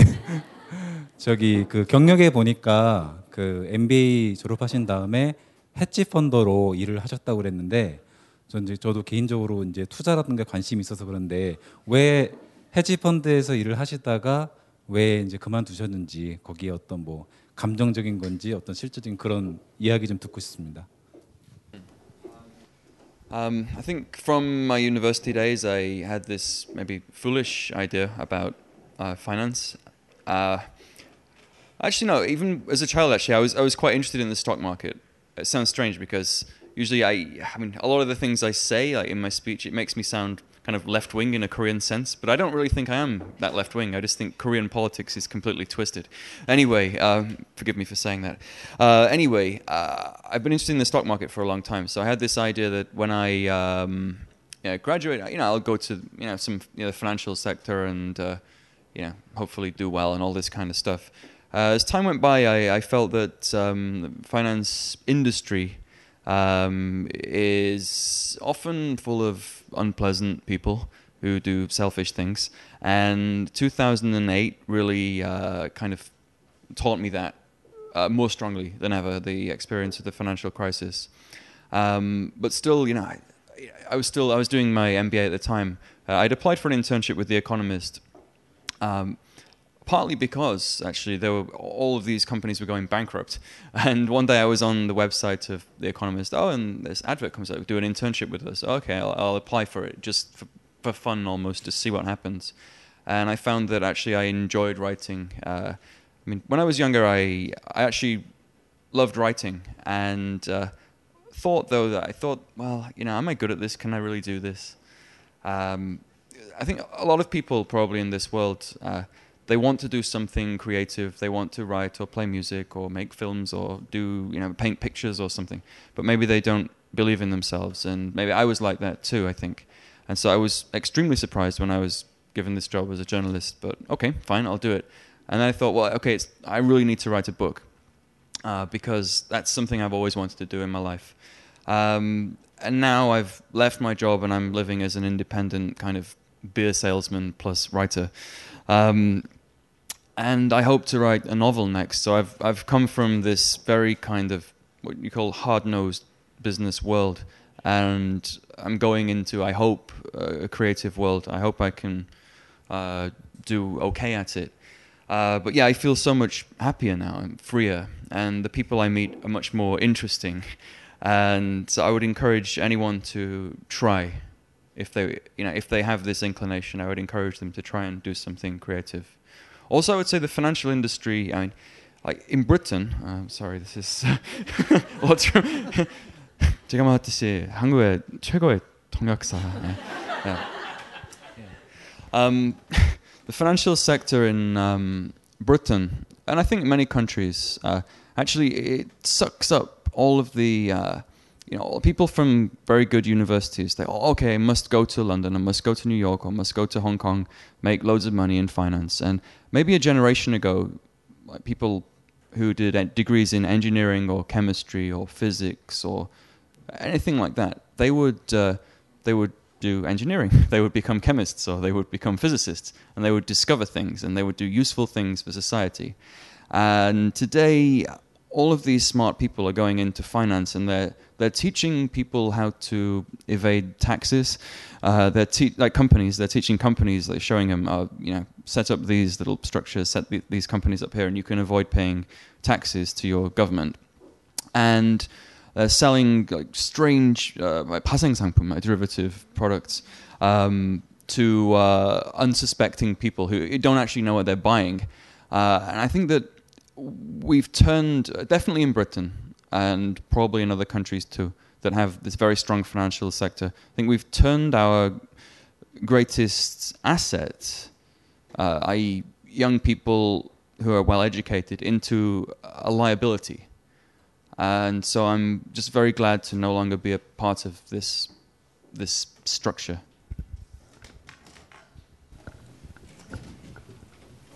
어, 제가 어렸을 때 대학에 다니면서 다른 사람들처럼 제가 아직 미성숙할 때 굉장히 증권 시장에 관심이 많았었습니다.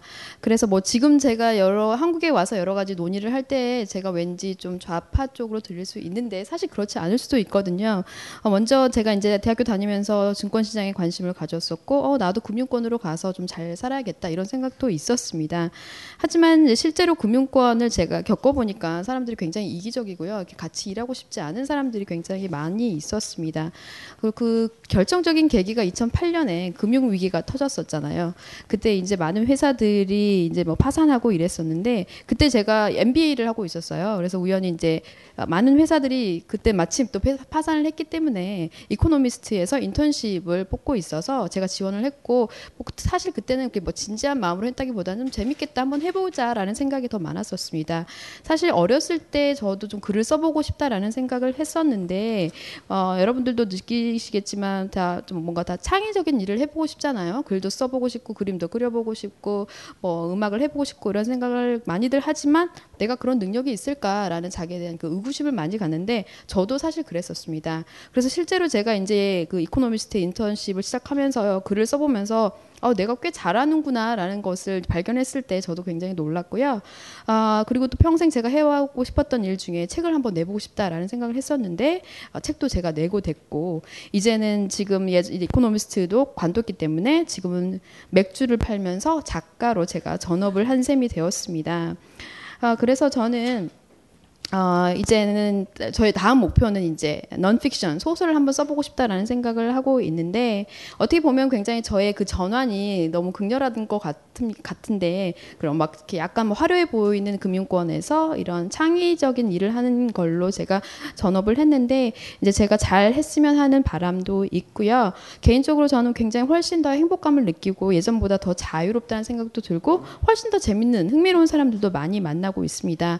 그래서 여러분들도 어떤 그런 창의적인 일을 해보고 싶은데 선뜻 용기가 생기지 않는 분들이 있다면 해보라는 말씀을 꼭 드리고 싶고요. 또 이제 금융권에 대해서 조금 더 말씀을 드리자면 영국도 그렇고 다른 나라도 마찬가지겠지만 이 현재 금융권이라는 데가 가장 좋은 대학을 나온 사람들을 모두 다 가서 뭐 영국이나 그리고 이런 분들이 또 금융권에 있는 분들이 영국이나 뉴욕이나 홍콩에 가서 금융권에서 일하고 싶은 분들이 많이 있죠.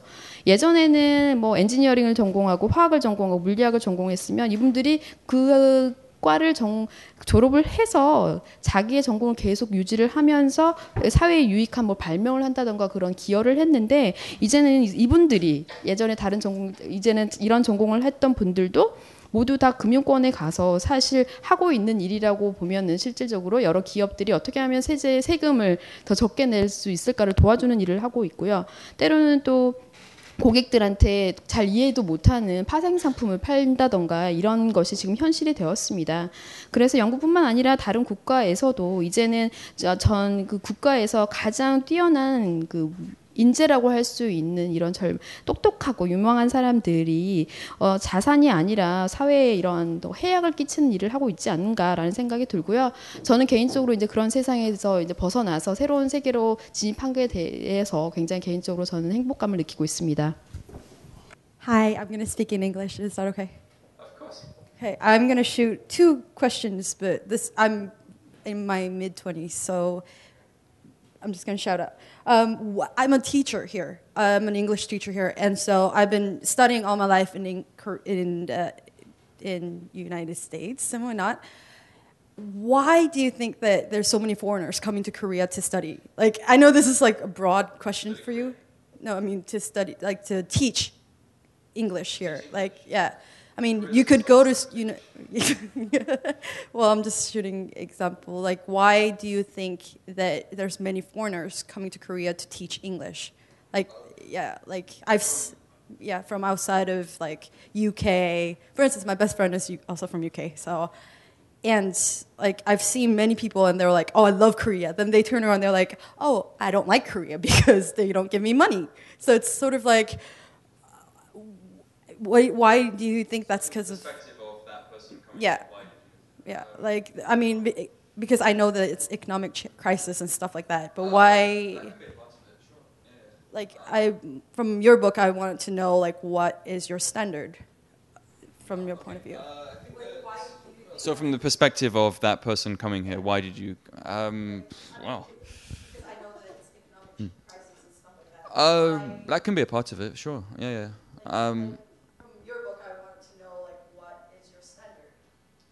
Wow. Okay. Uh, I think that well, there are many reasons for people to come. I mean, uh, the first ten months I was in Korea, I taught English, and the reason I came here was just because I wanted to come to Korea and experience Korea because I enjoyed the World Cup. Uh, there are people like that. I mean, these days, I, one thing that I notice now is there are like uh, Western girls in Korea who dress like Korean girls, and that's a first. That I, I'm just starting to notice that, and I think there's more interest in Korea now. Um, like I went to um, uh, 서강대 언어학당 for for a while, and one of my classmates was an American guy, and he was really into like gugak and uh, like he was learning to play 가야금 and uh, like he was doing pansori as well, and like oh, yeah, yeah, yeah, he was he was doing all this, and it was really extraordinary. Um, so I think I think people are getting to know Korea more. But yeah, also as you say, uh, there's an economic crisis and there's a big structural problem in my country, in America, in actually all of the like Yangguan, all of the English-speaking countries. I think there's this structural problem with labor, um, and especially among young people. Uh, if you talk to say like my, my father who's coming here tomorrow, he will tell me. Uh, my dad actually he he left school at the age of 15, right? He didn't get any qualifications at school, but he, he would tell me, well, you know, in those days, you could leave school, you could go down the street, you could get a job. If you worked hard, if you were good, you could become a manager and you could feed your family. And that is completely gone. Like, that does not exist anymore. And so I think a lot of people will come here uh, because there's a big structural problem in their own country. Um, but one interesting thing is, I think you're seeing people who wouldn't have done this before. Like people who um, maybe they come to Korea like I don't know anything about Korea, but I'm going to come here. But a lot of these people are actually quite smart because actually, I mean, I think a lot of people in Korea believe that any English teacher is an idiot. Right? There's this kind of a certain prejudice about the English teacher. Um, like when when I first came here, I, as I said, I taught English, and uh, someone asked me, uh, "So what university did you go to?" So I told them, and they go, "Huh? Did you really graduate?" Like that. There's this belief that anyone who comes here and teaches English must, you know, must not be very good, which I think is really unfair. And there are there are some people who are actually very talented and good at stuff. So you're seeing some of these people now. Um, you know, they they started out teaching English, but now they're running small businesses or they're doing some creative stuff like art projects and things. And that's really I think it's quite exciting. It's a shame for my country or America or Canada or wherever, but maybe it's good for Korea in the end. 질문부터 말씀을 드리자면은 왜 이렇게 많은 뭐 외 영어권에 있는 사람들이 한국에 영어를 가르치러 오는 것 같냐라는 질문을 했었고요. 아, 이제 단일 대답 부터 가겠습니다. 많은 이유가 있을 거라고 생각합니다. 다들 개별적으로 여러 가지 이유가 있어서 한국에 영어를 가르치러 온 것 같은데 저의 경우만 하더라도 제가 맨 처음에 한국에 와서 한 10개월 정도는 영어 교 강사를 했었고요. 그때 저는 이제 저의 목표는 한국을 좀 더 경험해 보게, 보고 싶다라는 생각을 했었습니다. 월드컵 때 너무나 반해서 한국에 대해서 많이 알고 싶었기 때문에 그런 것도 있는데 지금은 그때랑 좀 다른 측면도 있고 좀 더 흥미로운 면이 생긴 것 같은데 최근에 제가 뭘 발견했냐면 뭐냐면은 서양 여자인데 한국 여자 같이 입고 다니는 옷 스타일이 그런 것도 뭐 봤는데 이거는 이제 한국의 그런 그런 소프트 파워 같은 것이 이제 좀 더 영향력을 펼치고 있는 게 아니라 아닌가라는 생각이 듭니다. 제가 서강대 어학당에서도 한국어 수업을 들었었는데요. 그때 저희의 이제 같이 수업을 듣는 친구 중에 미국 친구였었는데 국악이라던가 가야금, 판소리 이런 거에 굉장히 관심이 많았었고 어, 물론 또 아까 말 씀해 주신 것처럼 자기들 온 국가 본국의 이 경제적인 그런 문제도 당연히 어, 원인의 한, 한 원인일 수 있는데 지금 구조적으로 경제 이 노동 시장에 대해서 많은 경직이 됐기 때문에 많은 사람들이 온다고 생각을 하고요. 특히 젊은 층이 아마 그런 면이 있을 겁니다. 예, 저희 아빠 세대랑 좀 비교를 하자면 저희 아버지 같은 경우에 뭐 15살까지만 학교를 다니셨어요. 그리고 중퇴를 하셨어도 예전에는 그냥 열심히만 일하면 내가 매니저도 되고 가족을 부양할 수가 있 었는데 이제는 완전 세상이 바뀌어서 그게 불가능해졌죠. 그래서 이런 이 영어권 국가에 있는 친구들이 본국에서 이 경제적인 위기를 맞고 또 한국에 오기도 하는데 이제 또 어, 한국 쪽 말씀드리고 싶은 것 중에 하나가 한국에서 영어를 가르치고 있는 외국인에 대한 약간 편견이 있죠. 한국 분들이 좀 수준이 그렇게 높은 사람이 아니지 않나 이런 생각도 갖는 측면이 있는 것 같아요. 저도 이제 영어 강사를 할 때 한국 이제 학, 어떤 분이 저한테 어떤 학교 나왔냐고 물어보시는 거예요. 그래서 제가 어디 어디 나왔다 그랬더니 정말 졸업한 거 맞아? 막 이러면서 저한테 확인을 했던 경우가 있는데 어, 한국에서 영어를 가르친다고 해서 그분들의 수준이 낮다는 이런 편견 갖는 게 굉장히 부당하다고 저는 생각을 합니다. 일부 굉장히 뛰어난 능력을 가지고 있고 재능이 많은 분들도 있어서 처음에는 영어를 그냥 가르치는 걸로 시작을 했다가 나중에는 사 사업을 한다던가 뭐 어떤 창의적인 일을 하는 분들도 있는데 물론 이렇게 재능 있는 분들이 본국에서 나와서 한국에서 하고 있어서 각 본국에는 조금 뭐 손실일 수 있지만 결국 한국에는 여러 가지 혜택을 주지 않을까라는 생각이 듭니다. 잘 듣고 있어요. 예. 토크쇼 가만히 앉아 있는 사람 하나 있잖아요. 질문 안, 안 하셔도 진짜로 됩니다. 잘 듣고. 네, 너무 잘 듣고 있고요. 저는 이제 영어판 제목은 좀 다르지만 한국판 제목이 기적을 이룬 나라, 기쁨을 잃은 나라라고 되어 있어서 좀 인상 깊게 생각을 했었는데 다니엘 선생님이 보시기에는 기쁨을 잃은 나라라고 이제 표현이 됐는데 한국이 잃은 기쁨의 종류가 어떤 거라고 생각하시는지 좀 듣고 싶습니다. Uh, I'm not exactly sure how happy Korea used to be, but uh, anyway, people around me, I, people in their 20s, 30s, uh, seem to be always struggling to do something and jump over some obstacle, always competing, always fighting, and comparing themselves to other people. Uh, you have to go to this university, not that one. You have to get this job and not that one. You have to marry this person, not that person. You have to live in this area and not that area. You have to go to America and learn English perfectly and get this high TOEFL score. Otherwise, you become a loser. I mean, I'm, I'm, it's kind of a stereotype. It's a cliche what I'm saying, but I think there's plenty of truth in it. And I think this, people are just you know, this country's done so much so well in such a short space of time, but I, like now it's time to sort of untie that uh, knot that's been tied uh, of just extreme competition and extreme uh, comparison with others, which I think psychologically hurts people. I mean, also people are chasing dreams that are maybe not their own. I mean, I've seen a lot of people who would like to be, say, artists or musicians, who are, you know, pushed into studying medicine or law or finance because you know that's what society respects. Unfortunately, uh, well, medicine is good. Law isn't. too many lawyers in this country, and, and in many countries too. Um, kind of joking there, but um, so yeah. Also, I mean, if you look at, I think old people as well. I mean, when um, people become well, 50 is not old, but uh, if people are working for companies, they get pushed out. Um, and that's the age at which you need money the most because you're probably going to have kids. They're probably going to be needing university fees, uh, all this kind of stuff. And then a few years after, they will get married, and you're going to need money for that too. And at that age, people are just being pushed out, and there's nothing for them to do. And it's just so sad. Um, so I feel that yeah, I mean, Korea's done so much that's you know so right and good, but it's also created the, along the way. There's this kind of bujagyong that, that has uh, come up. This sort of extreme competition, extreme imbalances, and uh, you know also inequality uh, between people uh, is rising, uh, and I think that's only going to get worse. Actually, I I feel that um, because oh, sorry, because Korea is now a you know wealthy country and wages are relatively high compared to other countries in Asia. Uh, I feel that uh, in the future, when big companies or the so-called respectable companies like Tegiop, uh, when they expand, they will expand in poorer countries, and so I, I call it a kind of a stealth. Um, um, what's the word actually? Um, uh, outsourcing, like stealth outsourcing. I think they, they don't hire as many people in Korea. They hire more and more people in other countries. And so I think over time there's going to be more and more competition because there are fewer jobs being created.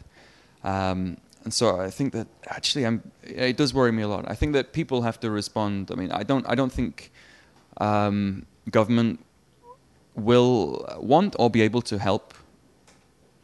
And so I feel that unfortunately people have to respond by I think people will have to be more entrepreneurial, independent. People have to do independent, creative things to, to live, rather than live by this model of get a good job, buy an apartment, everything is great, which is going to die. I mean, it's died in my country, and I think it's going to die in Korea too. 사실 그 한국인들이 예전에는 얼마나 행복했는지 사실 저는 잘 모르는데요. 제 주변에 있는 20대라던가 30대를 보면은 항상 뭔가 극복해야 할 것이 있는 것처럼 보입니다. 그 과열 경쟁이라던가 맨날 남과 비교하고 이 대학은 꼭 가야 된다. 이 직장은 꼭 얻어야 된다. 이곳에 꼭 살아야 된다. 미국에 가서 영어를 확, 완벽하게 배우고 토플 점수 높이 따야 된다. 뭐 이런 것들이 있잖아요. 물론 이런 걸 제가 일반화할 수는 없지만 분명히 이게 현, 한국의 현 실이라고 저는 생각을 합니다. 어, 한국이 단기간에 빠르게 성장한 국가이고 굉장히 많은 것들을 이룩했는데 이제는 조금 좀 여유를 가지고 그것을 즐겨야 될 때도 된 것 같은데 아직도 그런 예전의 그 과열 경쟁의 끈을 놓지 못하고 끊임없이 경쟁하고 비교하고 이런 것들은 결국은 심리적으로 사람들한테 압박을 준다고 생각을 합니다. 또한 여러 많은 사람들이 자기가 정말 원하는 것이 아닌 사회가 바라는 사회가 알아주는 것을 많이 쫓아가는 것도 사실인데요. 아티스트나 뮤지션이 꾸미면서도 그래도 사회가 알아주는 뭐 의대를 간다던가 법대를 간다던가 금융권에 간다던가 이런 것들도 있죠. 특히 뭐 법대는 너무나 많은 이제 변호사를 배출하고 있어서 이미 포화 상태라고 생각을 합니다. 한국의 이제 아까 젊은 세대도 말씀드렸지만 한국의 이제 중장년 세대도 마찬가지인 것 같습니다. 이제 50대는 이제 나이가 많이 든 것도 아닌데 요즘 세상에 100년 시대가 100세 시대가 됐기 때문에 그리고 50 한국에서 50대면은 사실 가장 많은 돈이 필요할 때입니다. 자녀들이 대학도 가고 결혼도 할 수 있고 이런데 현실은 50대가 되면 많이 명예퇴직을 당하죠. 그런 걸 보면 굉장히 슬프다는 생각을 하고 하는데요. 결국은 너무 단시간에 많은 것들을 이룩하다 보니까 거기에 따른 부작용이 따르고 있는 것 같습니다. 아, 지금 그 결과로서 과열 경쟁, 많은 불균형이라던가 이런 불평등의 문제가 있는데 안타깝게도 이런 문제가 더 심각해지지 않을까라는 생각이 듭니다. 왜냐하면 지금 벌써 한국이 다른 아시아 국가에 비해서 임금 수준이 높아요. 그러니까 결국 인건비가 높기 때문에 대기업들이 이제 뭘 할 거냐면 너무 여기서 돈을 벌기가 힘드니까 공장을 지어도 돈, 돈이 많이 드니까 아웃소싱을 하게 되겠죠. 그렇게 되면은 시간이 감에 따라 한국에서 구할 수 있는 일자리는 더 줄어들 테고 결국은 그러면은 이제 지금도 심각한 이런 과열 경쟁이 더 심화될 거라는 생각이 들어서 어, 개인적으로 굉장히 걱정이 되는데요. 안타깝게도 여기서 정부가 뭘 해줄 수 있는 능력이 별로 없을 것 같습니다. 결국 우리 스스로가 자구책을 마련을 해야 될 텐데요. 이러한 그 정형화되어 있는 어떤 일을 하고 어떤 아파트를 사고 이런 정형화된 모델에서 탈피해서 스스로 좀 더 독립적이고 좀 더 창의적인 일을 하는 방법밖에 없지 않나라는 생각이 드는데 이런 정형화된 모델은 이미 영국에서는 벌써 갔고요. 그 시대가요. 한국도 그런 것이 결국은 도래하지 않을까라는 생각이 듭니다. 이 책을 잘 읽었는데 물론 여기서 번역된 제목이 마음에 드시겠지만 혹시 자, 내가 원했던 한국어로 번역됐으면 하는 제목이 있으신지? Um, oh, I see. Um, not especially. I mean, originally, uh, you know, it was just going to be a literal translation, like uh, 한국 불가능한 나라. Um, but yeah, we had a lot of discussion and with the publishing company, and we just ended up deciding uh, on this new title because um, I think it uh, maybe in Korean Bulganingan Nara seems to I don't know maybe it, it, has a different feeling. Maybe it can be aggressive even, and I, I, didn't really want that. That's not what I'm trying to say. I mean, in English, it's it means what I'm it means what I want it to mean, but I feel when it's translated, it has uh, perhaps a different nuance. Um, and so, yeah, we decided on this title just because these are the two aspects I think that define modern Korea. I think that a country that has done so well but somehow doesn't know how to be satisfied. 사실 개인 응, 개인적으로 제가 생각했던 한국 타이틀은 없고요. 출판사랑 많이 논의를 했습니다. 아, 처음 생각했던 거는 저의 영어 제목 The Impossible Country 이걸 그대로 직역을 해서 한국 불가능한 나라를 생각했었는데 이 어떤 그 번역을 하면은 한국어로는 그 다른 느낌이라고 저는 들었어요. 그래서 약간 불가능한 나라 하면은 뭔가 좀 약간 강해 보일 수도 있고 부정적일 수도 있다라는 아, 제가 코멘트를 받고 어, 바꾸게 됐는데 영어로는 impossible 하면은 제가 전달하고 싶어 했던 그 메시지가 전달이 되는데 그 한국어라고는 뉘앙스가 맞지 않아서 이 기적을 이룬 나라, 기쁨을 이룬 나라로 바꿨는데 하, 지금 현대의 한국 사회가 가- 갖고 있는 그 두 가지의 가장 큰 주제를 잘 반영을 한 것 같다는 생각이 들어서 이걸 채택하게 됐습니다. 너무나 많이 잘해서 그 기적을 이룬 나라인데 아직도 그 기쁨을 누리지 못하는 그런 측면이 있어서 기적을 이룬 나라, 기쁨을 잃은 나라로 저희가 아, 제목을 지었습니다. 아, 우선 재밌게 잘 들었고요. 제가 처음에 그 문화 그런 쪽에서 얘기를 하셨었잖아요. 뭐 인디 밴드나 아이돌이나 저는 인디 밴드도 뭐 할리퀸 이런 밴드 상당히 좋아하고 아 물론 353 버터플라이 음악도 상당히 좋아해요. 근데 저는 또 양면적인 특성을 가진 게 저의 경우는 그런 음악을 들으면서도 실제로 뭐 아이돌의 공, 공개 방송을 보기 위해서 기다리기도 하고 그러거든요. 근데 그거 그것을 볼 때마다 제 개인적으로 드는 생각은 아이돌들이 하고 있는 음악은 상당히 외국적인 것이고 한국적인 것이라고는 볼 수 없잖아요. 그런데 그 아래 팬덤 문화라고 하거든요. 요즘엔 그 팬덤 문화를 형성하고 있는 것은 어떻게 보면 상당히 한국적인 공동체 문화라고 저는 보고 있는데 과연 그 팬덤 팬덤 문화가 새로운 한국적이 될 수 있는 것이라고 보시는지 그리고 그 팬덤 문화를 즐기기 위해서 한국에 오시는 분들도 요즘에는 상당히 많아요. 그 당장 보실 것 같으면 일요일 날에 9호선 가양, 가양 역에 새벽에 가보시면 정말 잘 알 수 있어요. 지금 웃으시는 분들 다 무슨 말인지 알아들으셨을 테고. 그럴, 그럴 정도로 공개 방송 하나 보기 위해서 런던에서 한국에 오고 뉴욕에서 한국에 오고 이렇게 팬덤 문화가 새로운 한국적인 것으로 인식이 되고 있고 이, 이런 팬덤 문화가 팬들이 뭉쳐가지고 연예인이 잘 되게 띄워주고 그리고 뒤풀이로 술 마시러 가고 또 놀이공원에 놀러 가고 노래방에 놀러 가고 이런 한국적인 한국적인 문화가 외국에는 없는 팬클럽 문화라고 들었거든요. 과연 이것이 이 아이돌 문화가 정말 한국적인 것인지 그리고 그 지금 튜더 튜더 선생님은 이걸 정말 한국적인 것으로 보시는지 아니면은 그냥 외국적인 것이 한국에 어설프게 녹아 들어간 거라고 보는지 저는 묻고 싶습니다. Very interesting. Um, well, I think in the 1960s in Britain we had Beatlemania, um, and that was extreme fandom. Uh, that was, you know, people being chased down the street. That was uh, people trying to break into their houses and steal everything to get something that John Lennon or Paul McCartney had touched. Um, and or stalking and crazy behavior too. Um, so I, I, I mean, Korea has this fan culture, and I, but I don't, I don't think it's a completely like I don't think it's like a specific Korean phenomenon. Maybe it's expressed in different ways. Uh, I mean, I feel that the the Korean fandom is perhaps. Uh, I mean, like, you get this stuff like you know, like kind of ajoshi, who uh, they send gifts to Eputo school, um, and that's re- there's there's something a bit strange about that, but it's also kind of cute. Whereas, um, say that the old Beatlemania was just completely insane. Um, so I think you know, fandom is not a specific uh, Korean thing, but maybe it's expressed in particular Korean ways. Um, 여러분도 아시겠지만 60년대 비틀즈의 광팬은 정말 여러분 상상할 수 없을 정도인데요. 요즘 사생팬이라고 하잖아요. 그때도 막 폴 매카트니라든가 존 레논이 만졌던 거 가지려고 막 집에 쳐들어가기도 하고 스토킹도 하고 굉장히 많은 것들을 했습니다. 그래서 특별히 이 팬덤 문화가 한국 고유의 문화라고는 생각하지 않고요. 다만 좀 다른 방식으로 표출이 되고 있지 않느냐라는 생각이 드는데 한국의 아저씨 30대 아저씨 팬들이 뭐 애프터스쿨한테 선물을 보낸다던가 좀 이상하게 보이기도 하지만 좀 귀여운 구석도 있는 것 같습니다. 그래서 아까 비틀즈 예도 말씀을 드렸지만 이런 팬덤 문화는 딱 한국의 유독 뭐 유독의 한국에서만 보여지는 건 아니라고 생각이 듭니다. 그냥 다른 방식으로 보여지고 있다라고 생각이 듭니다.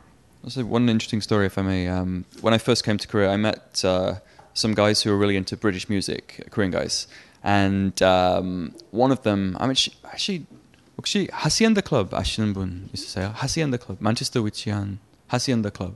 Yeah, yeah, hacienda. Yeah, it was in the 1980s. Yeah, right, right. And now that building is just a block of flats. But one of those guys, um, who I met, he had gone to Manchester just to see that building. That's fandom. 한 가지 제가 이 얘기를 하면서 생각난 게 있어서 말씀드리고 싶은데 제가 맨 처음에 한국에 왔을 때 영국 음악에 미쳐 있는 한국 분을 만난 적이 있습니다. 그 맨체스터에 80년대 굉장히 유명했던 뮤직 하시엔더 클럽이라는 게 있는데 이제는 그 전제 존재하지 않는데 그분이 하도 영국 음악에 미쳐서 그 맨체스터까지 가서 그 빌딩을 보고 오시는 분 정도가 있었는데 그 정도로 한국 분들이 조금 더 열광적이라고 해야 될까요? 그런 면은 있는 것 같습니다. 죄책감 너무 많아서 혹시 성규환 선생님 말씀 해 주세요. 아니, 잘 들었고요. 네, 그저 질문 많이 하실 분들이 있는 것 같은데 그런 분은 나중에 한글 특유의 한국 특유의 댓글 문화에 동참하시면 어떨까 싶고 네, 잘 들었습니다. 저도 감사합니다.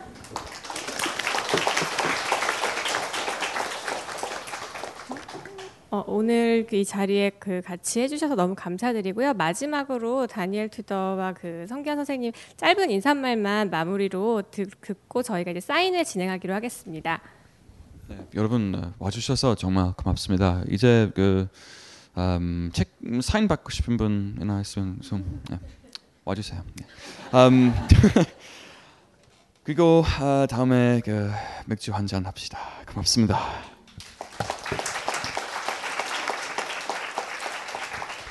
그리고 네, 선생님 저는 정말 네, 네, 불러주셔서 고맙고요. 어, 다니엘 사인 받으실 분은 받으시고요. 어, 다음에 다니엘 그 부스에서 맥주 한 잔 해요. 예. 사무선 버티파이 CD 많이 사주세요. 감사합니다. 15,000원 정도.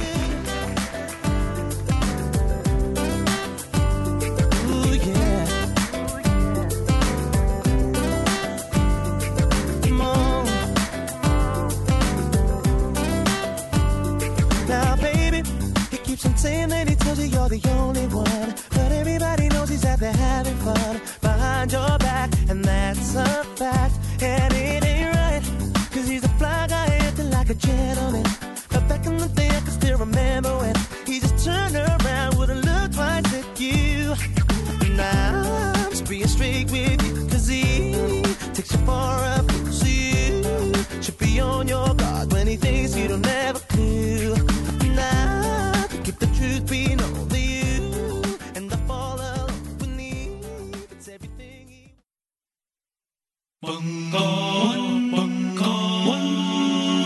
벙커